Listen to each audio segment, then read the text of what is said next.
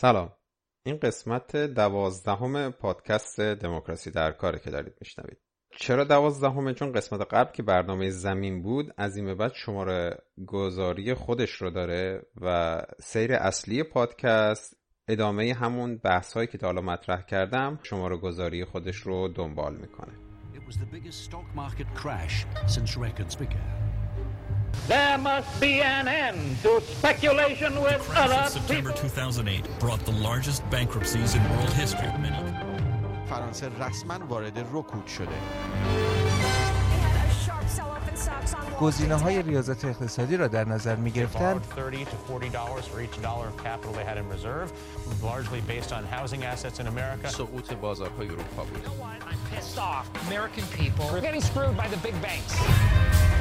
And I am getting madder and madder. It's unbelievable. Then this guy walks into my office and says, تو این قسمت می‌خوام بیشتر درباره تاریخ سیاسی قرن بیستم و تأثیر نابرابری اقتصادی تو این تاریخ سیاسی صحبت کنم. شاید شما هم براتون سوال پیش اومده باشه که طی این 5 6 7 8 10 سال گذشته روند ترقی جامعه روند پیشرفت جامعه به سمت ایده های مترقی یک کمی کمتر شده سرعتش کمتر شده. یا اینکه تو خیلی از کشورهای دنیا ما اصلا پسرفت کردیم نسبت به اون ایده های مترقی نسبت به اون ایده های لیبرال دموکراسی. و چرا این لیبرال دموکراسی که تا حالا تو دنیا مطرح می‌شد و تبلیغ می‌شد بحثش هست که الان دیگه داره فیل می‌کنه به شکست مواجه شده. و حتی بحث این هستش که سرمایه داری کلا با شکست مواجه شده. این داره اصلا تبلیغ میشه روش حرف زده میشه. بزرگترین فیلسوف هایی که لیبرال دموکراسی رو تبلیغ می‌کردن یک کسی مثل فوکویاما هم از شکست سرمایه داری و از شکست لیبرال دموکراسی حرف می‌زنن. من لیبرال دموکراسی رو مترادف سرمایه داری استفاده نمی کنم ولی خیلی جاها این دوتا رو مترادف همدیگه استفاده می‌کنن که یک تصور کاملا اشتباهیه.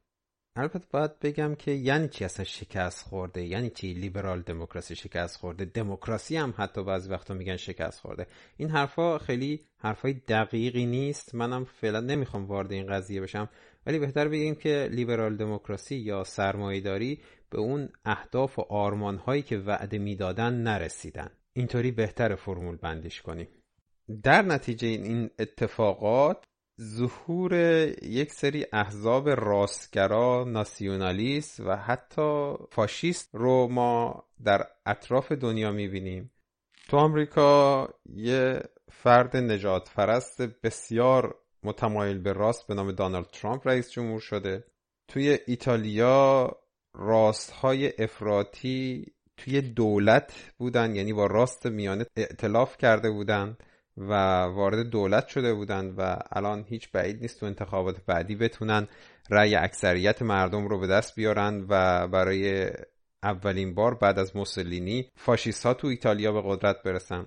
توی اروپای شرقی مجارستان که علنا دموکراسی به اون معنی غربی و به اون معنی رایجش تو دنیا تخطئه شده و دیگه دموکراسی وجود نداره دیگه مطبوعات آزاد وجود نداره. توی لهستان راست های حالا خودشون میگن میانه ولی راست ها به قدرت رسیدن و سالهاست دارن اونجا حکومت می‌کنن. آلمان هم از این موج راستگرایی در امان نبود.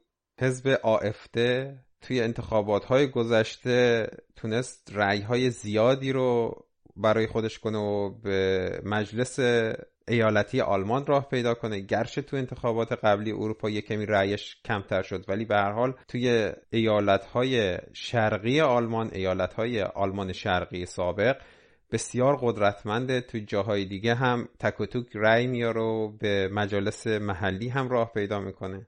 توی فرانسه ما مارین لوپن و حزبش رو داریم که تا یک قدمی ریاست جمهوری فرانسه هم تونست بیاد و از امانوئل مکرون شکست خورد. این ظهور موج ناسیونالیسم و راستگرایی بر پایه پوپولیسم تو کلی از کشورهای دیگه دنیا هم به وجود اومده. توی دانمارک داشتیم توی هلند توی اسپانیا هم قدرت گرفتن این افراد توی یونان هم در جریان بحران مالی سال 2008 به بعد خیلی قدرت این احزاب و این گروه ها بیشتر شد. توی ژاپن هم حتی یک راستگرات و قدرت. حالا کشورهای دیگه بماند چون منظورم کشورهایی که توش دموکراسی به معنی امروزه نهادینه شده دارن یه جورایی با رأی مردم به سمت راستگرایی و ناسیونالیسم و پوپولیسم میرن. برزیل رو می‌تونید ببینید که یک پوپولیست راستگرا و نجات پرست و هوموفوب به قدرت رسیده و اولین اثری که روی جامعه برزیل گذاشته سرعت جنگل زدایی تو آمازون نسبت به گذشته 50 درصد بیشتر شده و توی اخبار دارید می‌بینید. همچنین توی فضای سیاسی کشورهای دنیا ما داریم می‌بینیم یه سری اهداف مترقی دارن پسرفت می‌کنن. به عنوان مثال توی آمریکا یک جنبش بزرگی را افتاده برای اینکه سخت جنین غیرقانونی بشه. یعنی این آزادی زنها بر بدنشون ازشون گرفته بشه. یا اینکه داریم می‌بینیم یه سری آدم ها دارن مسئله گرم شدن کره زمین رو زیر سوال می‌برند همونجور که تو قسمت اول دموکراسی در کار زمین گفتم شاید توی جوامع علمی خیلی صحبتی از این قضیه نباشه. اکثر قریب به اتفاق دانشمندان بر گرم شدن کره زمین و اینکه انسان دلیلش بوده توافق دارن اما در فضای سیاسی کشورهای دنیا و مخصوصا آمریکا کسایی که دارن این موضوع رو انکار می‌کنن و ایدهشون رو گسترش میدن داره بیشتر میشه و مردم بیشتری دارن این قضیه رو باور می‌کنن. یه زمانی باز کردن مرز کشورها و جهانی شدن ایده بود ولی الان این گفتمان بستن مرزها دیوار کشیدن اخراج خارجی ها سخت کردن مهاجرت و و و خیلی بیشتر شده و این گفتمان داره قدرت می‌گیره. مسئله آزادی مطبوعات توی دنیا یک ارزش والا برای دموکراسی بود. اما الان این ایده که مطبوعات هرچی می‌خوان می‌تونن بگن داره تو خیلی از کشورها بهش حمله میشه. بیش از پیش مطبوعات آزاد و مستقل دارن مورد تهاجم و حمله قرار می‌گیرند. همین دیروز شنیدم تو فرانسه کسی رو به خاطر داشتن کتاب چپ افراطی انداختن زندان. بعد از فروپاشی شوروی سابق تو کشورهای اروپای شرقی آزادی مطبوعات یک ارزش بود. ولی طی سالهای گذشته مخصوصا تو مجارستان این مفهوم معنیش رو از دست داده و داره تخطعه میشه. و تو خیلی از این کشورها تقریبا اون چیزی که تو کشورهای اروپای غربی یا آمریکا از آزادی بیان مردم می‌فهمن وجود نداره. از این مثال ها زیاده اما فکر کنم منظورم رو فهمیدید از اینکه ایده های مترقی دارن پسرفت می‌کنن یعنی چی. موضوعاتی از این دست ما رو به این فکر وامی داره که جهان و بشریت در مسیر ترقی یه سکته ای کرده یه سکسکه داره می‌کنه حداقل و تو خیلی از موضوعات ما یه عقبگردی کردیم که شاید این با اون روند ترقی جامعه بشری که ما تو ذهنمون داریم که همه چیز باید مترقی تر بشه همه چیز باید دموکرات تر بشه همه چیز باید لیبرال تر بشه نمی‌خونه. چرا این اتفاقات به وقوع پیوستن؟ چرا این روند این شکلی شده؟ ما می‌خوایم تو این قسمت این روند رو از دیدگاه اقتصادی و دلایلش رو در بستر نابرابری اقتصادی ببینیم و یه کمی توضیح بدیم.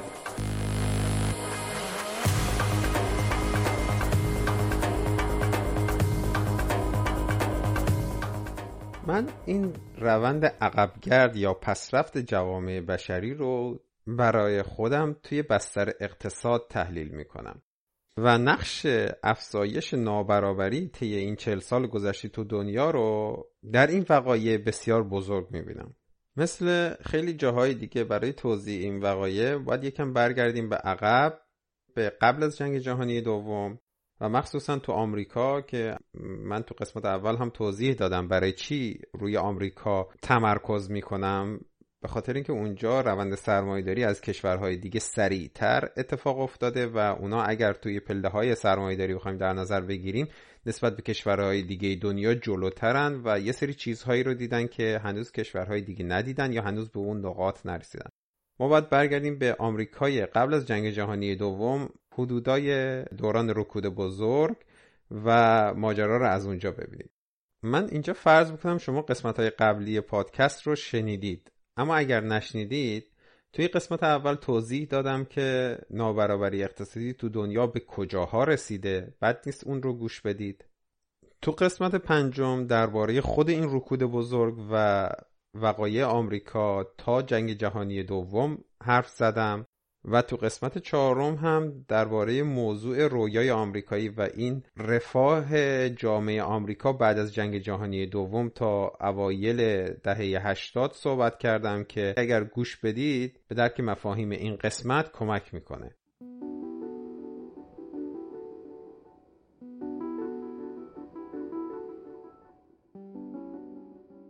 در دوران قبل از رکود بزرگ نابرابری اقتصادی تو جامعه آمریکا به حدی رسیده بود که جامعه آمریکا به دو دسته فقیر و ثروتمند تقسیم شده بود و و بر اساس آماری که وجود داره هیچ وقت در طول تاریخ آمریکا اینقدر فاصله نیفتاده بود بین قشر ثروتمند و قشر تولید کننده جامعه.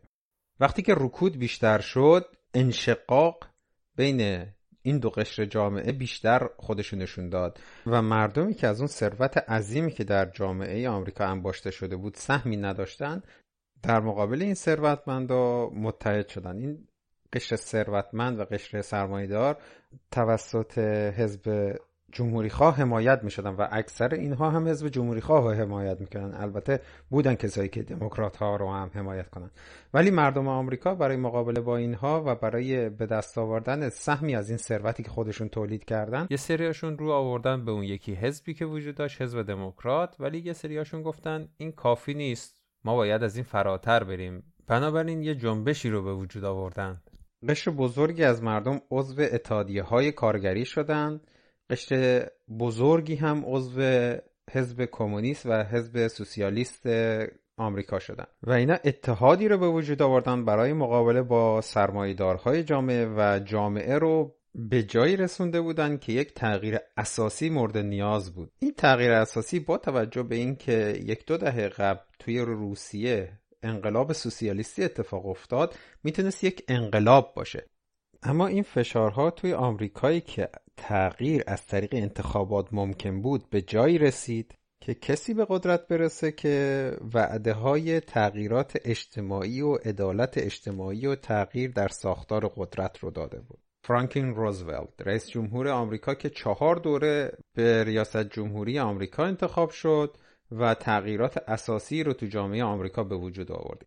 ایشون با این سرمایدارها و با این ثروتمندها نشست این رو گفت. ما تو این بره از تاریخ نیاز به باز تولید ثروت تو جامعه داریم. بعد برای مردم کار ایجاد کنیم. باید جامعه رو یک جور دیگه ساختارش رو تنظیم کنیم که از این پرتگاهی که داره میره به سمت انقلاب نجات پیدا کنیم. و اگر این کار رو نکنیم اتفاقی که توی روسیه افتاده بود هیچ بعید نیست اینجا اتفاق بیفته. این یعنی که شما قشر ثروتمند و سرمایدار همه چیزتون رو از دست می‌دید.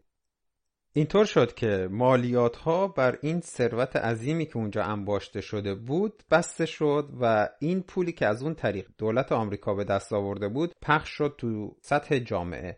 برای مردم کار ایجاد شد.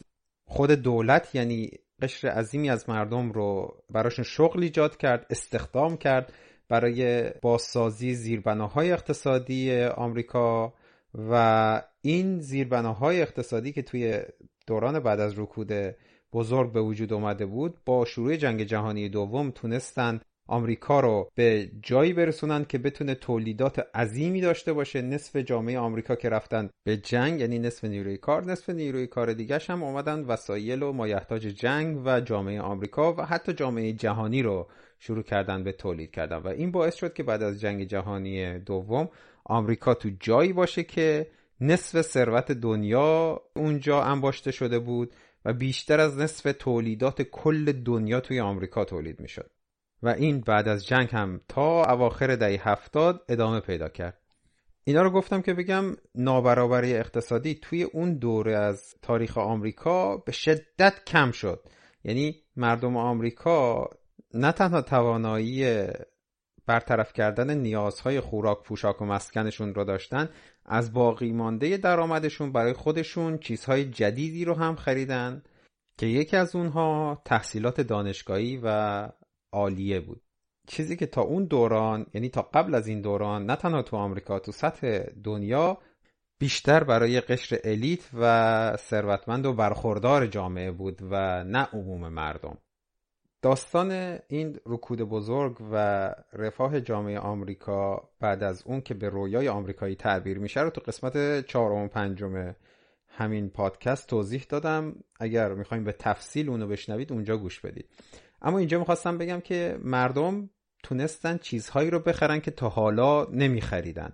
گرچه برای این درآمد اضافه مردم سرمایداری چاله های بسیار دیگه ای رو هم کند اما چیزی که تو سطح جامعه آمریکا و کلا تو سطح دنیا بعد از جنگ جهانی دوم اهمیت زیادی پیدا کرده بود و عمومی شده بود آموزش، تحصیلات و مخصوصا تحصیلات دانشگاهی بود. این آگاهی افزایش پیدا کرده تو جامعه باعث شد یه سری تغییرات اساسی توی جامعه به وجود بیاد.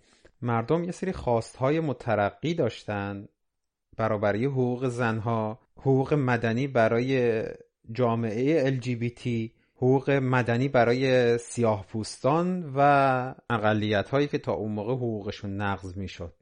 این بیشتر به خاطر آگاهی به وجود اومده بین این اقشار بود که خودشون جنبش هایی رو ایجاد کردند که تونستن اقشار دیگه جامعه رو هم متقاعد کنن که این اهدافشون انسانیتر، درستتر، مترقیتر برای جامعه بشری بهتره و شما هم خوبه به ما بپیوندید که بتونیم جامعه رو به سمت تعالی بیشتری ببریم.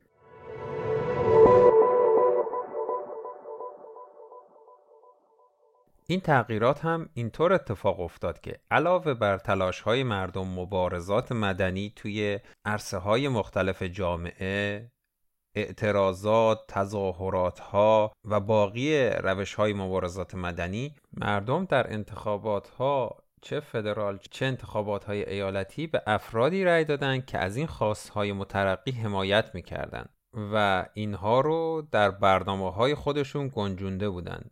حالا شاید به خاطر اینکه رأی بیارن. و اکثر این افرادی که از این خواسته ها حمایت می‌کردن از حزب دموکرات بودن چون بعد از جنگ جهانی دوم احزاب سوسیالیست و کمونیست توی آمریکا به شدت تخته شده بودن و دیگه توی جامعه زمینش فراهم نبود که این احزاب بتونن رأی بیارن و مقامهای محلی و ایالتی رو از آن خودشون کنن. دوران جنگ سرد بود. حالا اینجا نمی‌خوام خیلی به این قضیه بپردازم. شاید زمان دیگه ای وقتی باشه که کلا این موضوع رو بیشتر بررسی کنیم.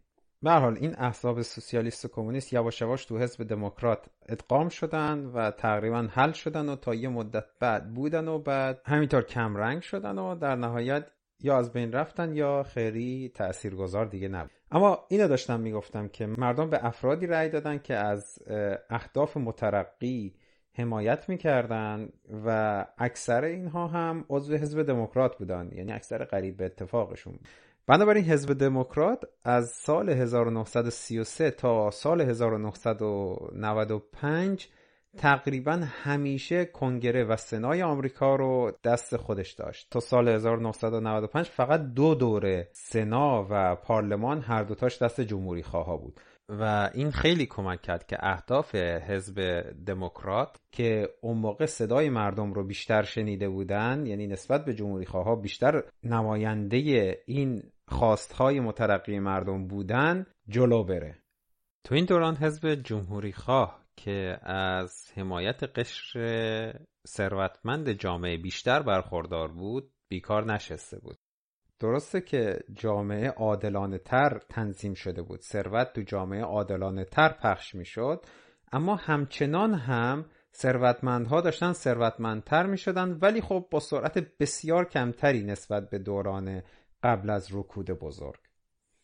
حزب جمهوری خواه و این سرمایهدارها دیگه الان از قبل هم اهدافشون بیشتر با هم دیگه هم پوشانی داشتید. بنابراین بیش از پیش با هم دیگه هم آهنگ شدن هم پیمان شدن تا سرمایدارها برگردن به اون جایگاه خاصی که قبلا داشتن و جمهوری خواه هم بتونن دوباره برگردن به قدرت توی مجالس ایالتی و مجلس فدرال و سنا. کارها و تمهیداتی که جمهوری خواه با حمایت این سرمایدارها انجام دادن خیلی گسترده است. یعنی یک برنامه جامع داشتن برای اینکه بتونن برگردن به قدرت و سرمایدارها هم از این برنامه جامع حمایت می‌کردند چون اهداف جمهوری خواه و سرمایدارها با همدیگه به شدت همخونی داشت. یا یعنی که اینقدر با همدیگه درامیخته بود که نمی‌شد از همدیگه جدا کردش. این تمهیدات و این برنامه حزب جمهوری خواه چی بودن؟ من یه سریاشو میگم خلاصه وار ازش رد میشم. یکی دو تاشم سعی می‌کنم یک کمی عمیقتر بهش بپردازم. یک برنامه جامعی بوده که در طول سالها در حزب جمهوری خواه و بین حامیان ثروتمند و سرمایهدارشون بحث شده برنامه ریزی شده بالا و پایین شده و تصمیم گرفته شده که این کارها انجام بشه. شاید از اول یه برنامه ریزی کلی برای رسیدن به اینجا وجود نداشته اما در طول زمان این برنامه ها اینطوری پشت سر هم تنظیم شدن. اولش این بودش که اتحاد بین نیروهای قشر تولید کننده که تونستن به دولت آمریکا و روزولت این فشار رو بیارن که اونها معامله جدید رو شکل بدن از بین ببرن. این اتحاد هم بین نیروهای سوسیالیست، کمونیست و قشر تولید کننده و کارگرهای جامعه بود ورکینگ کلاس که اینا تو اتحادی های کارگری عضو شده بودن. شکستن این اتحاد از اینجا شروع شد که با تو کردن جنگ سرد و دشمن پنداری سوسیالیست و کمونیست و ربط دادن اینها به شوروی تو جامعه آمریکا اینطور جا انداختن که اگه شما کمونیست یا سوسیالیست هستید میهن پرست دیگه نیستید. و ماجرای طولانی داشت. اگه دوست دارید در این باره بیشتر بدونید باید دنبال کلیدواژه مکارتینیسم تو آمریکا باشید و اطلاعات زیادی در این باره هست. در طی سالهای بعد از جنگ جهانی تا اوایل دهه 90 این فشارها ادامه پیدا کرد و طی سالها این اتحاد کمتر و کمتر و کمتر شد که دیگه چیزی ازش باقی نمود جوری که در عرصه سیاست آمریکا دیگه کسی نمی‌تونست به خودش سوسیالیست یا کمونیست بگه. یکی دیگه از تمهیدات حزب جمهوری خواه نزدیک شدن به اقشاری از جامعه بود که اینها با اون ایده های مترقی که جامعه آمریکا دنبالش رفته بود مخالف بودند که عمدتا اینها اقشار مذهبی و سازمان کلیسا در امریکا بود. برای اینکه بتونن اینا رو راضی کنن به رأی دادن بهشون برای اینکه بتونن این توده مردم رو پشت سر خودشون داشته باشن مجبور شدن به درخواست های اینها درخواست های مذهبی اینها خیلی توجه کنن و این خواست ها رو بیارن توی برنامه و دیدگاه و چشمانداز حزب جمهوری خواه یکی از اینا مخالفت شدید با سخت جنین بود مخالفت شدید با ازدواج گرایان بود. جدا کردن اقلیت های جنسیتی از خود جامعه بود که سرمایه گذارهای حزب جمهوری خواه حتی اگر هم نمی‌خواستن تو این ایده ها سرمایه گذاری کنن و از این اهداف حمایت کنن ولی اینها توی یک کاسه بزرگتری از اهداف و آرمانهای دیگه بود که خط مشی حزب جمهوری خواه شکل داده بود و دیگه خود به خود وقتی اینا می‌خواستن از چهار تا هدف دیگه حمایت کنن این اهداف هم در قبل اونها وجود داشت. بنابراین اینجور اهدافی که رنگ بوی مذهبی هم داره علا رقم این که قانون اساسی آمریکا یه جورایی سکولاره وارد اهداف بلند مدت حزب جمهوری خواه شد. کار دیگه ای که تو این سالها انجام شد ایجاد شکاف بین اقشار مختلف مردم بود. به خصوص بین جامعه سفیدپوست و سیاهپوست یا جامعه سفیدپوست و مکزیکی ها و آمریکای جنوبی ها که توی کشور آمریکا حضور داشتند.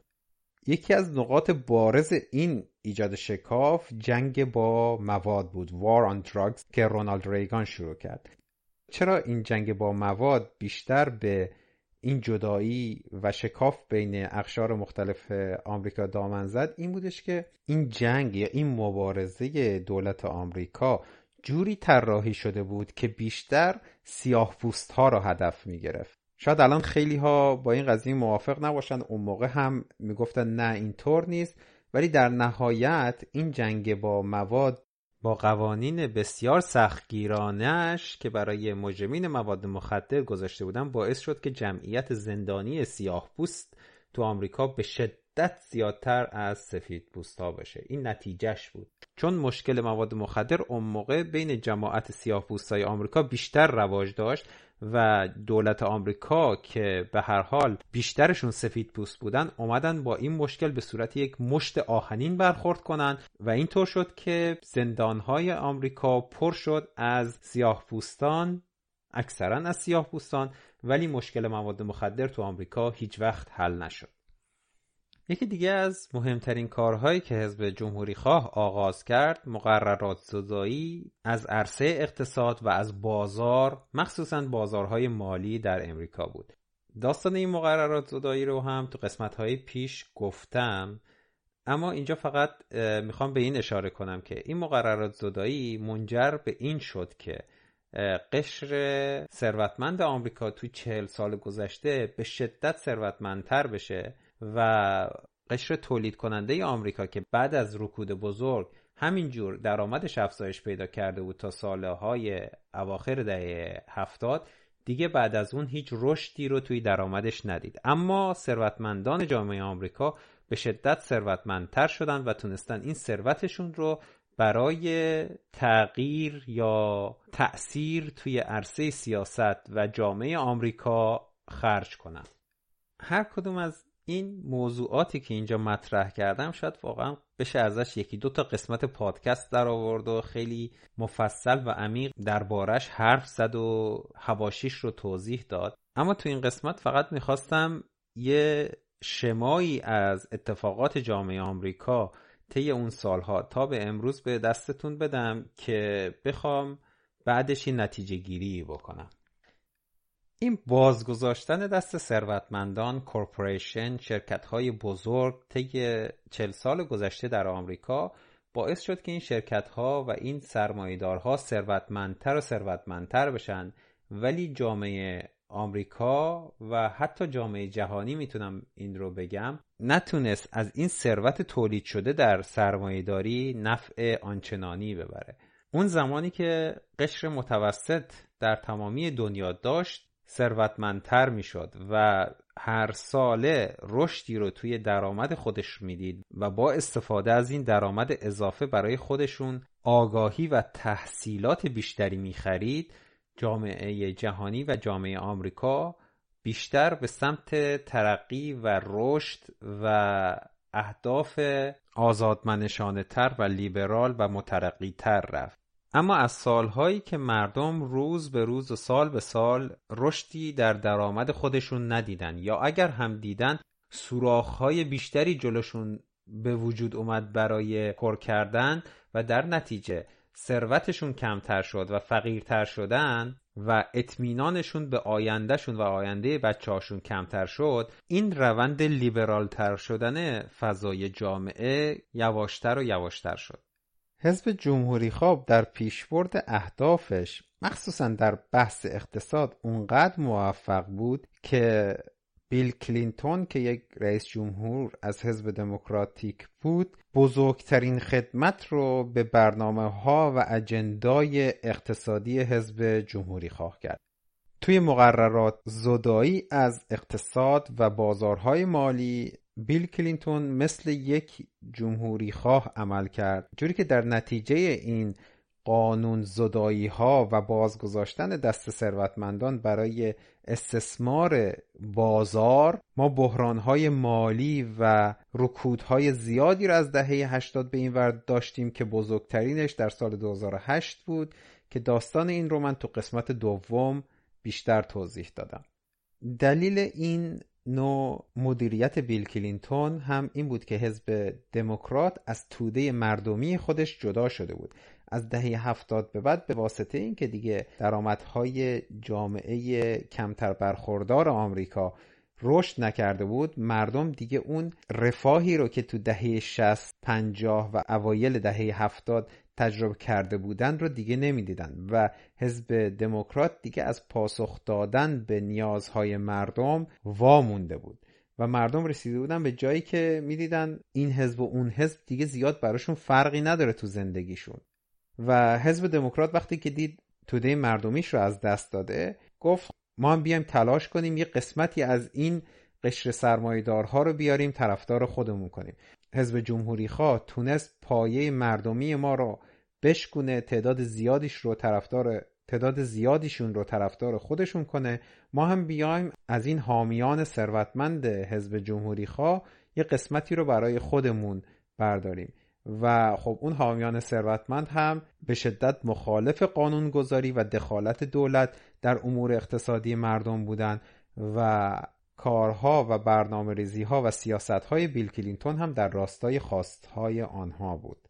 همه این سیاست های غالبا حزب جمهوری خواه با حمایت حامیان ثروتمندشون به جای رسید که مردم آمریکا از اون رفاه بعد از جنگ جهانی دوم یواش یواش دور شدند.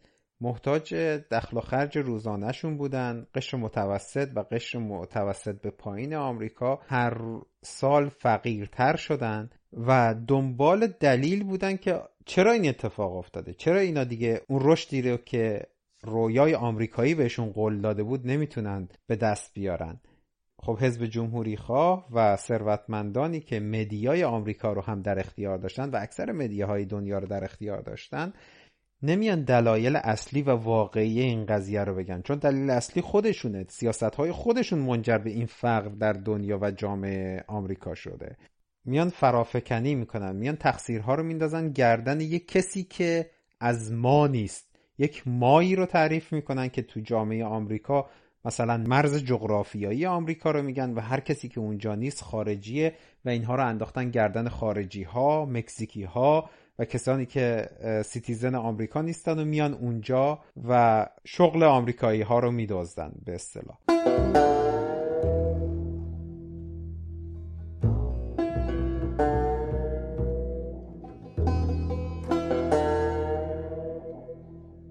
تو کشورهای دیگه هم همینطور بوده. مشکلات اقتصادی جامعه رو همیشه انداختن گردن خارجی ها تو آلمان قشر متوسط از سیاست های اقتصادی مرکل راضی نبود و مرکل می‌گفت خب اگر شما راضی نیستید دیگه همینه آلترناتیوی برای ما وجود نداره. ولی طی چندین سال گذشته یک حزبی تو آلمان به وجود اومد به نام آلترناتیو فور دویچلند یعنی آلترناتیو برای آلمان که اینها می‌گفتن نه شما خانم مرکل اشتباه می‌کنید ما آلترناتیویم و اینها به شدت راستگراهای افراطی بودند که بزرگترین مشکلات جامعه آلمان رو مینداختن گردن مهاجرها و پناهندگانی که از کشورهای خارجی اومدن و این اصلا توی اروپا هم مد شده. تمام احزاب راست افراطی بر پایه مهاجر ستیزی و بیگان ستیزی رشد کردند و تمام مشکلات جامعهشون رو ربط دادن به وجود تعداد زیادی خارجی ها در کشورشون پناهنده ها در کشورشون. و راه حلشون هم این بودش که مرزها رو ببندیم خارجی ها رو بیرون کنیم و بر ارزش های ملیگرایانشون بیشتر تاکید کردن. توی آمریکا هم که می‌بینید دانالد ترامپ بزرگترین برنامه هاش برای بستن مرزها و تغییرات قانون مهاجرت ساختن دیوار و غیره و زالک بوده. این فرافکنی اصلا یه سناریوی نخنما و کلیشه شده است که سالهای سال داره اتفاق میفته هر مشکلی تو کشورهای دنیا به وجود میاد تو اکثر کشورهای دنیا میندازن گردن خارجی ها میندازن گردن دیگری. کسی که یا کسانی که کشور یا جغرافیایی که از ما نباشه یا آدمهایی که شکل ما نیستن یا آدمهایی که رنگ پوستشون شبیه ما نیست یا تو تعریف ما اونها جا نمیشن. این سناریو انقدر تو تاریخ تکرار شده که اکثرا هم بر اساس پروپاگاندای سرمایدارها و اصحاب رسانه و سیاستمدارهای بیکفایت بوده که نمی‌خواستند مشکل رو از خودشون ببینن یا از سیستم ببینن و مینداختن گردن دیگری. انقدر شبیه این داستان تو دنیا تکرار شده آدم فکر می‌کنه واقعا این اصلا یه ریشه تکاملی داره و بین همه انسان ها مشترکه. البته اینو شوخی کردم ها. هیچ دلیل و مدعا و تئوری برای این قضیه وجود نداره. همینطور ریشه اصلی این انکار کنندگان تغییر اقلیم به همین مسائل و تبلیغات سرمایهدارها و مخصوصا حزب جمهوری خواه برمیگرده.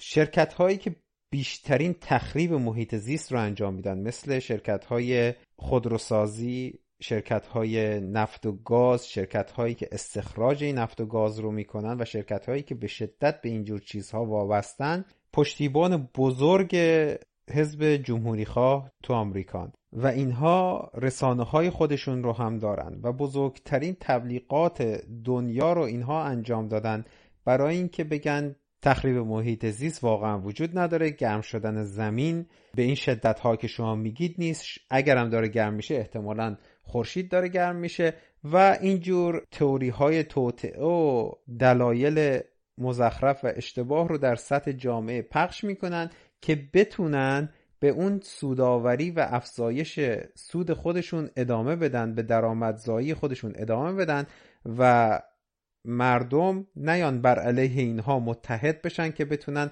business شون رو زمین بزنن. چرا؟ چون business اونها داره آلودگی محیط زیست تولید می‌کنه داره emission تولید می‌کنه که اینها منجر به گرم شدن کره زمین میشه. همه اینها در یک قالبی کنار همدیگه جفت شدند که قشر تولید کننده آمریکا و حتی جهان دیگه این لاکچری رو نداره که بره برای خودش آگاهی روزافزون بخره. چون هر روز نگران دخل و خرج و آینده خودش و آینده بچه هاش هست دیگه تحقیق کردن یا بررسی کردن یا مطالعه کردن در این زمینه ها اولویت اولش نیست. شما همین الان فرض کنید من هر روز درگیر این بودم که فردا چطور سر کنم. فردا غذا چه باید بخورم؟ آیا فردا این سرپناهی که الان دارم رو دارم یا نه؟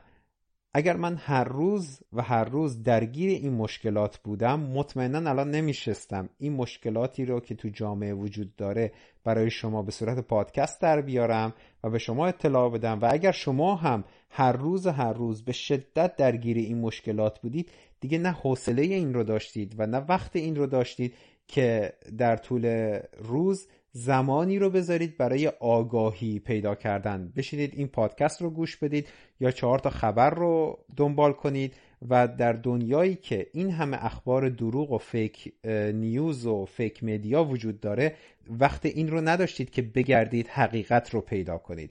و مطمئنا درگیر این پروپاگاندای اصحاب سرمایه می شدید و ناخداگاه اجندای اونها و برنامه اونها رو دنبال می کردید این که ما از نیازهای روزمره خودمون رها باشیم یعنی این نیازها تأمین باشند و ما درگیر تأمین کردن این نیازها نباشیم به ما اجازه میده که بریم ذهنمون رو بازتر کنیم و درباره دنیای خودمون دنیای اطرافمون و جهان بیشتر بدونیم بیشتر مطالعه کنیم و واقعیت رو از دروغ تشخیص بدیم.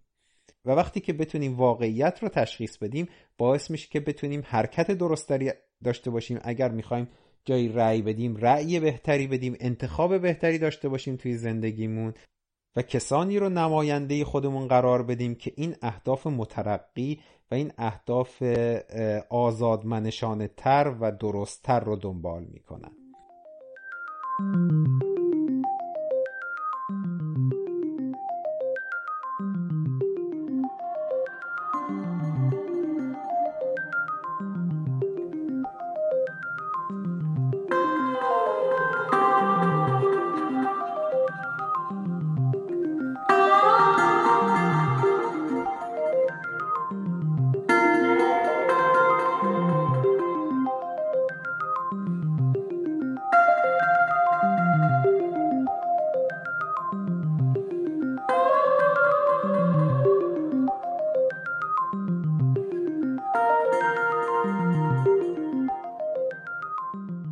در نهایت می‌خوام بگم که یکی از دلایل اصلی و بزرگ گرایش به سمت پوپولیسم راستگرا این نابرابری که تو دنیا وجود داره.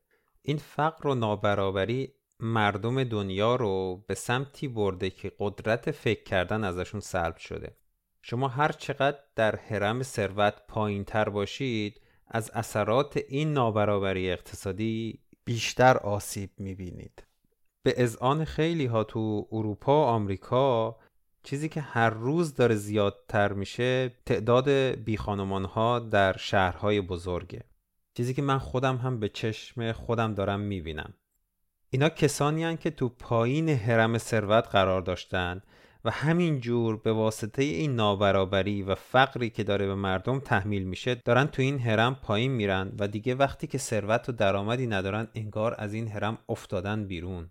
مردمی که دنبال جواب سوالن که چی شد ما به این روز افتادیم و وقت فکر کردن و وقت تحقیق کردن و راست رو از دروغ تشخیص دادن ندارن بدون اینکه بخوان و متوجه باشن اسیر پروپاگاندای مدیای جهانی و اسیر این سناریوی نخنما و کلیشه شده میشن که دلیل مشکلات جامعه رو دیگری می‌بینن. کسانی که از آنها نیستن. کسانی که توی تعریف ما برای اونها جا نمیشن.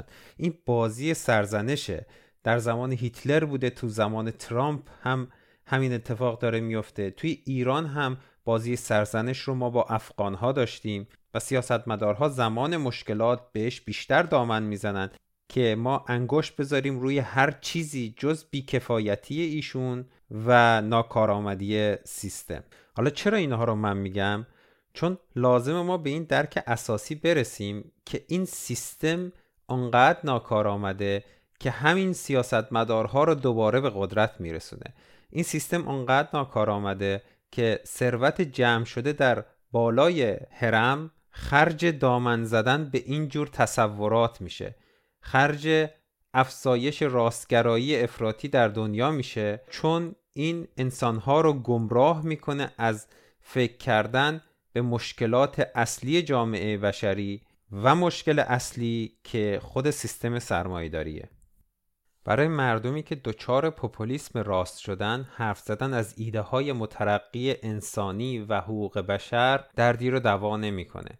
جواب مترقی به نیازهای اینها باز توزیع ثروت توزیع عادلانه تر ثروت که این دیدگاه چپ مترقی یا سوسیالیسم جدیده. یا به عبارتی همون دموکراسی در محیط کاره که ما تو این پادکست ازش حرف می‌زنیم.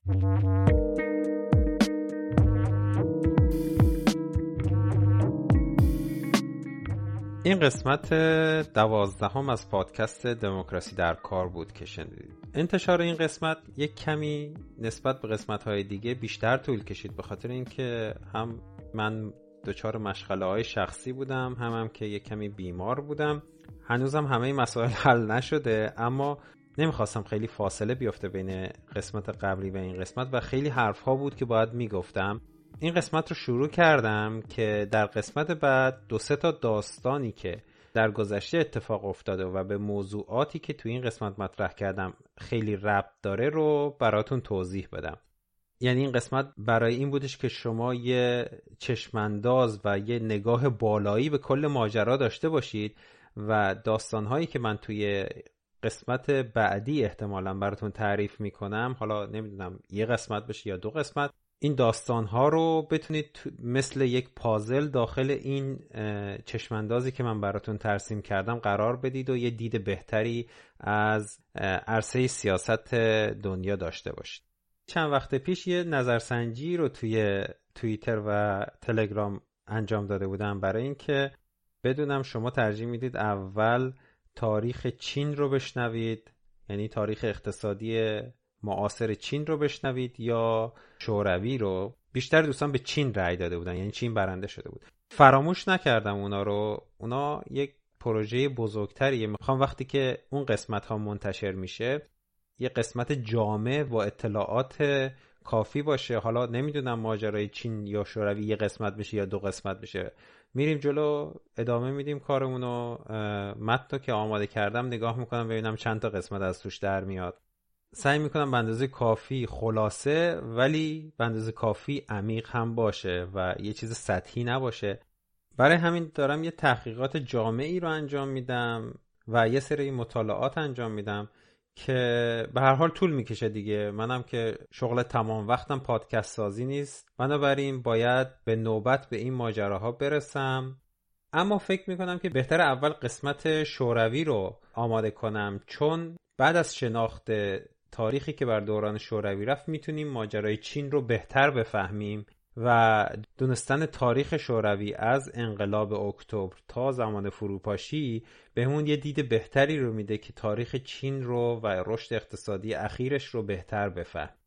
همونجوری که گفتم اینا فراموش نشده داره کاراش انجام میشه و هر زمان که این قسمت ها آماده شد منتشر میشه. تو این وسط هم یکی دوتا قسمت دیگه مثل این قسمتی که امروز الان شما دارید میشنوید منتشر میشه یعنی قسمت هایی که خیلی از من وقت نمی‌بره و انتشارشون خلالی توی اون برنامه دو سه قسمتی که الان براتون توضیح دادم ایجاد نمی‌کنه. یه مشکلی که توی این چند هفته اخیر رخ داده اینه که میزبان پادکست دموکراسی در کار که وبسایت blueberry.com مثل اینکه فیلتر شده توی ایران من چند وقت پیش خیلی مطمئن نبودم اما تحقیقات من به این نتیجه رسید که از داخل ایران فیلتر شده. خیلی متاسفم ولی فکر کنم راه حل این نیستش که میزبان وبسایت دموکراسی در کار رو عوض کنم. امیدوارم همونطوری که باقی فیلترهایی که سر راهتون هست رو دور می‌زنید این فیلتر رو هم دور بزنید. وبسایت blueberry.com و تمام پادکست هایی که روی اون میزبانی میشن هم اضافه شدن به لیست بلند بالای وبسایت هایی که برای دسترسی بهشون احتیاج به فیلتر شکن دارید. مثل تلگرام مثل خیلی وبسایت ها و اپلیکیشن های دیگه. اگر از پادکست دموکراسی در کار خوشتون میاد و مطالبش رو مفید می‌دونید سعی کنید این رو به دست کسانی که این پادکست رو نمی‌شناسند برسونید یا کسانی که اصلا پادکست رو نمی‌شناسن برسونید. با نصب یه اپلیکیشن پادگیر روی موبایلشون و عضو شدن در پادکست دموکراسی در کار و باقی پادکست های خوب فارسی می‌تونید این مطالب رو به دستشون برسونید که به عقیده من خیلی از مطالب رسانه های معمول در جامعه ایران و رسانه های فارسی بهتره و مستقل تره این بزرگترین کمکیه که شما می‌تونید به ما بکنید ولی اگر کسی دوست داشته باشه با دموکراسی در کار همکاری کنه یا کمک دیگه ای کنه راههاش رو خودتون می‌دونید چجوری پیدا کنید می‌تونید به من ایمیل بزنید. ایمیل دموکراسی در کار تو همه جا در دسترس است و توی تمام شبکه های اجتماعی و این اپلیکیشن ها اگر دوست داشته باشید می‌تونید اونجا هم به من پیام بدید. ممنون که گوش دادید این قسمت رو. این قسمت دوازدهم پادکست دموکراسی در کار بود و توی 17 شهریور 1398 منتشر میشه.